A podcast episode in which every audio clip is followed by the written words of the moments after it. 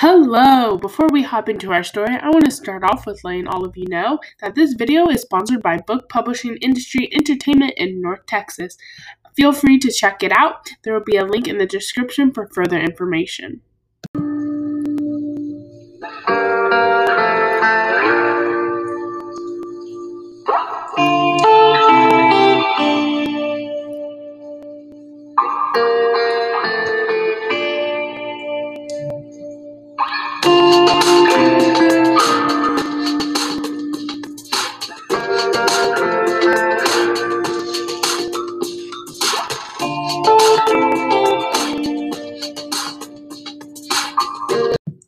Hello, everyone. Welcome back to the Unexplained Mysterious Talk Show with your host, Carissa. On this episode, I'm going to be going over crime stories and getting your opinions on them. So, today we are going to talk about a very famous crime that happened to say. Um, so, yeah, so stay tuned to hear all the mysterious details to this crime. Moving on, going into the story, um, authorities once again are asking that question um, through this investigation, and there's actually five things to know about their work. So, number one, the scene suggests more than one killer. So, during this whole murder on April 12th, 1981, a 14 year old uh, Sheila Sharp was returning from a sleepover when she discovered three dead bodies in her family's cabin at the Keddie Resort. Her 36 year old single mother, Sue, her brother Johnny, 15, and Johnny's friend Dana, I think Dana Wingate, Wingate, um, he was 17, all had been bounded and suffered extreme violence. So, this girl, 14 years old, was coming home from a sleepover. And she was going into her cabin and she sees her family members and her family's and her brother's friend dead. So, like, how do you think she's feeling in this moment? Like, me personally, if I was, I I probably would have a panic attack, probably cry a lot. Um, I probably couldn't live with myself. Probably wonder why who would do this? Um obviously i would call 911 immediately but anyways. Sheila's a 12 year old sister tina was missing. The girl's uh, skull was found in the woods three years later uh, around i think 50 miles away in another country. Or not another country another county sorry my bad i can't read so, adding to the mystery, Sheila's younger brothers, Greg and Rick, were ages 5 and 10. So, they weren't even teenagers yet. They were just like little kids.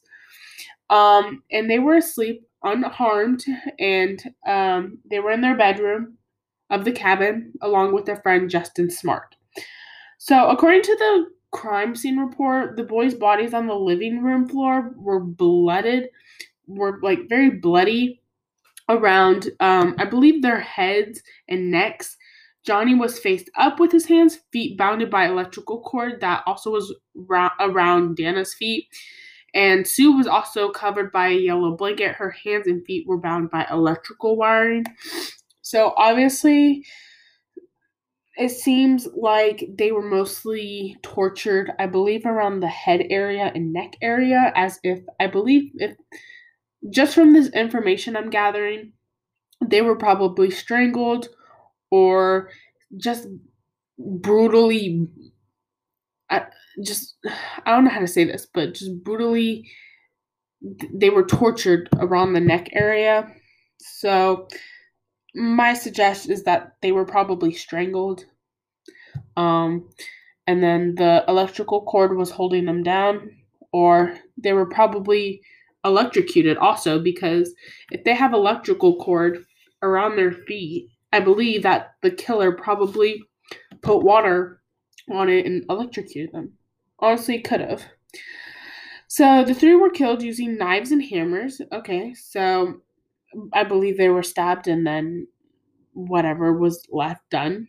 Um, it was by a bent steak knife. Lit, um, it was found and discovered on the floor, and a butcher knife and a claw hammer. both also very bloody um, in the crime scene and were side by side on a small wooden table near the entry into the kitchen. So, just based on this information, who do you think, like, do you think it was a relative, maybe someone close, just a random person? Because it seems like they were very precise on how they killed him, and it seems like they planned it. So, we'll just have to see. Okay, um, continuing on with our creepy story, the Keddie murder. Okay, so continuing on, among those um questioning, a lot of people actually believed it was Sue's neighbor named Marty Smart, who lived uh I believe two cabins away with his wife, um, and Justin Smart's mother. So this these were the parents I believe of the kid who died in the house, uh, the friend. I could be wrong, but I think I think I'm correct. No, I'm actually incorrect. Sorry, because the kid in the house was negate or something like that. And these are Smart's family. Anyways, so they suspect it was the neighbors um and it emerged that marty was actually angry about sue's interference with his troubled marriage. So obviously it seemed like they he was having an affair or doing something he wasn't supposed to be doing with someone else and not his wife. Usually this is where all crimes lead to people suspecting it's people who have anger issues and are having affairs and not being honest. Anyways, so Marty was actually very angry with Sue's interference of his troubled marriage because apparently I think he did something or the wife did something. But obviously Sue interfered and it made Marty very upset. And authorities also interviewed Marty's ex um um friend uh ex-con friend named Bo, that was his nickname, who had actually moved in with Marty. And during this investigation, Sheriff's investigator Mike Gamberg was made aware of a letter written by Marty to Marilyn. I believe that is his wife after the crime. Um, I, and this is what the note said I've paid the price of your love, and now that I've bought it with four people's lives, you tell me we are through. Marty wrote, Great, what else do you want?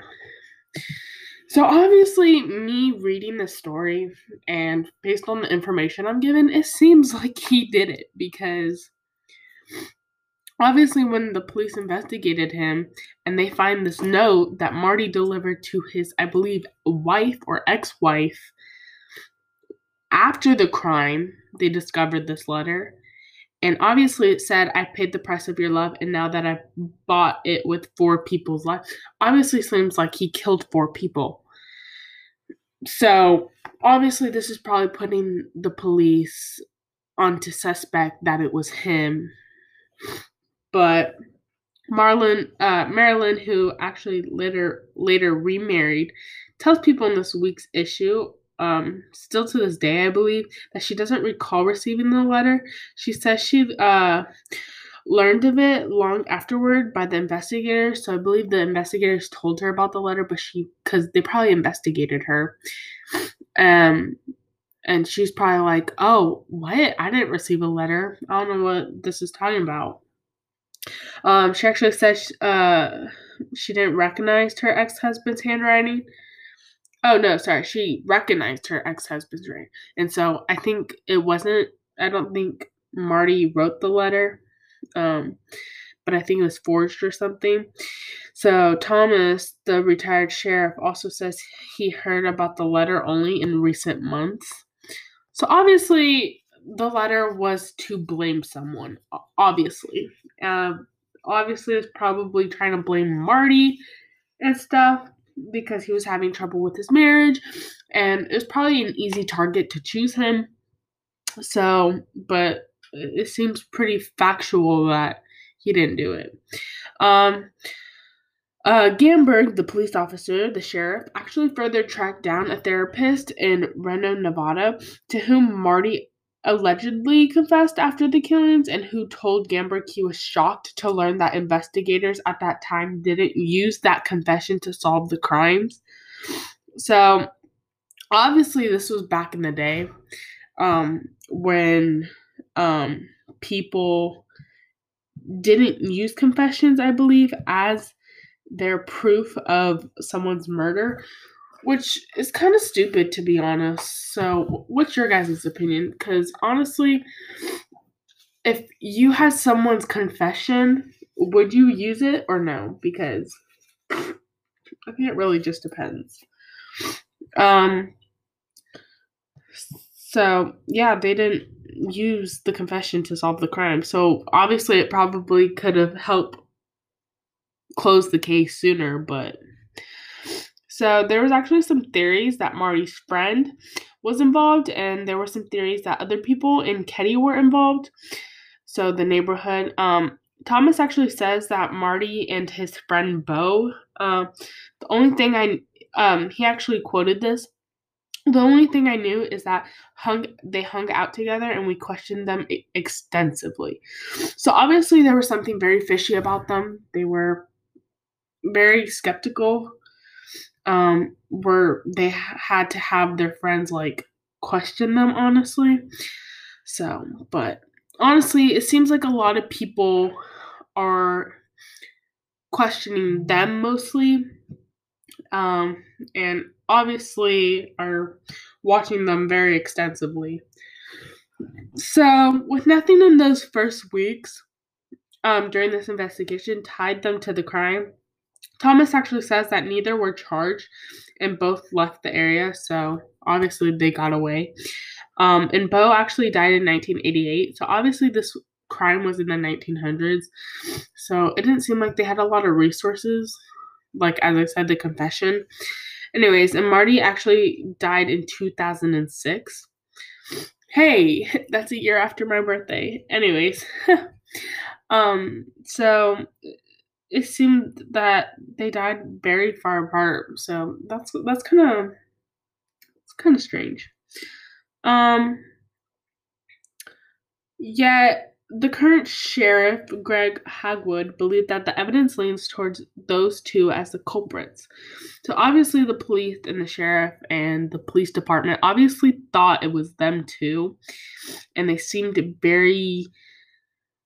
Uh, mysterious, I would say, in a way where they put their evidence towards them. So, and they actually quoted if a case needs to be pinned there, Hagwood tells people we'll pin it. So obviously they're trying to solve this case and they will find who did this. Um so Thomas isn't so sure. It's very easy to say somebody's guilty when they're dead. Um but they can't really defend themselves because as I said, they're dead, and I don't think either one of them were involved. So this Thomas guy doesn't believe that um Bo and I believe was it Marty? They weren't he wasn't involved because I mean they're already dead, so what's like the point? I mean, you can't really do anything with dead people, like but um moving on, investigators actually had a personal stake in this case. Um, Keddie and Quincy are seven miles apart, so lar- it's like a large community of Quincy, which is a population of I believe two thousand people. Um, and Sheriff Hagwood was actually a schoolmate of the victims, Johnny and Dana, in the summer before the murders. They all actually worked together as teenagers on a painting crew.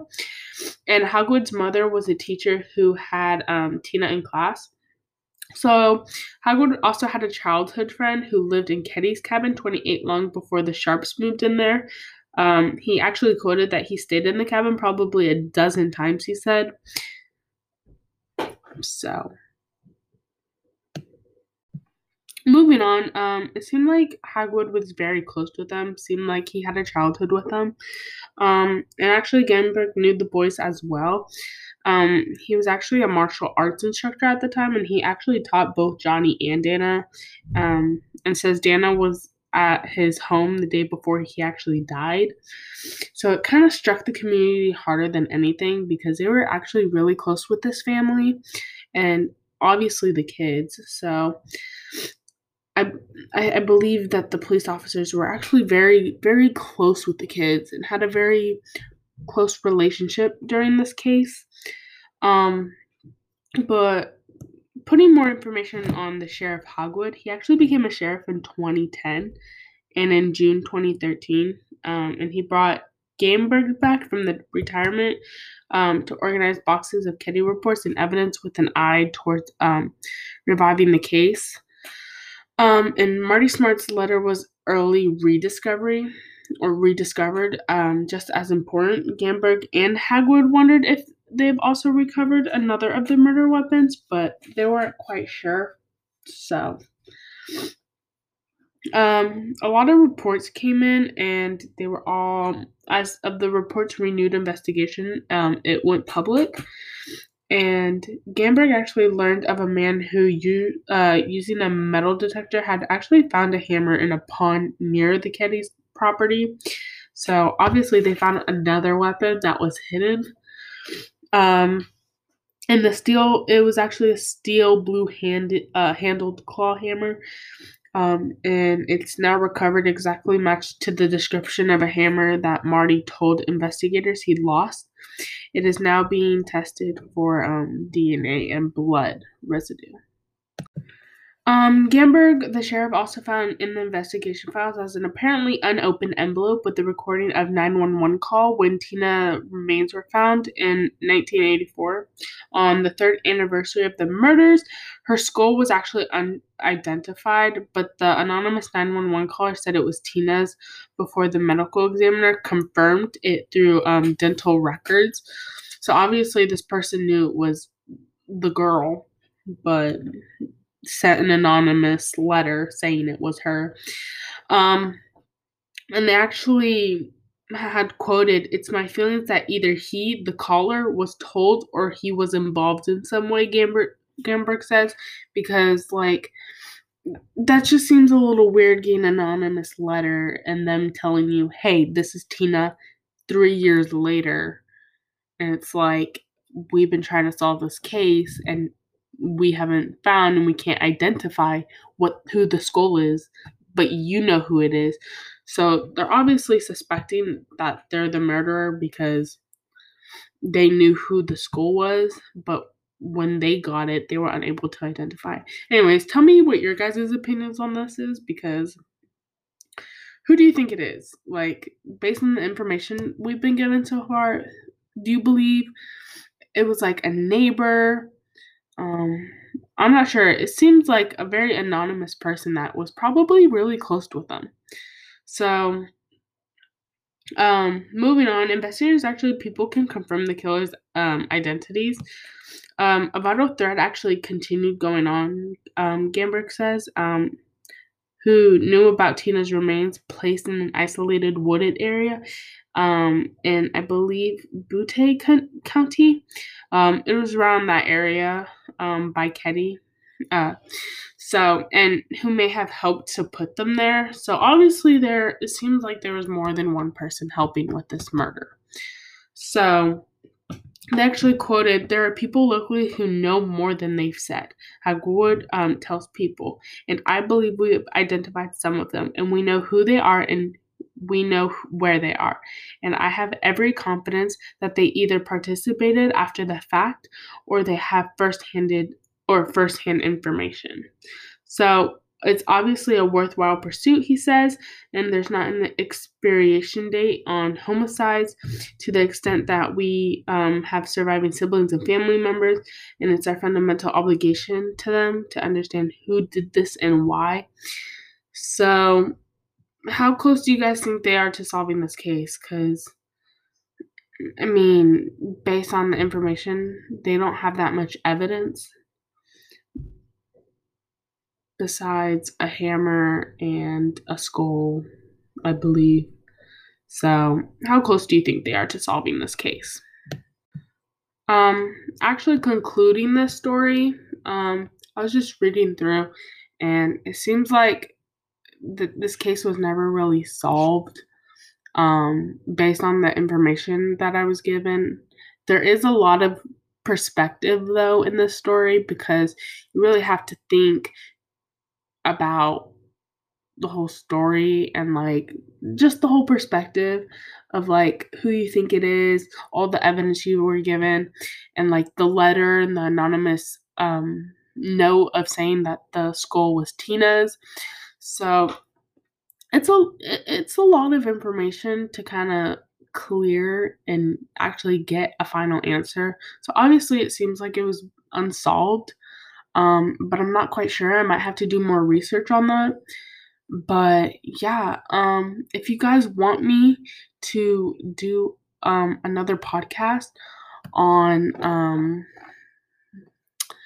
uh, the same story, but maybe go into more depth and actually see if there's actually a concluded conclusion to the story and actually see if this murder or this homicide was actually solved, then just comment down below into the um, box below into the comments and just let me know. And I'll probably make another podcast on the story if um there's actually more. If not, it seems like this the story is very unsolved and it seems like that every all the sheriffs and stuff in this small community were really tied in and stuff. So um obviously if you guys want me to finish the story, just let me know in the comments.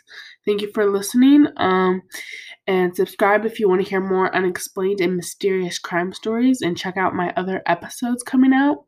Um, so yeah, thank you guys. Have an amazing day.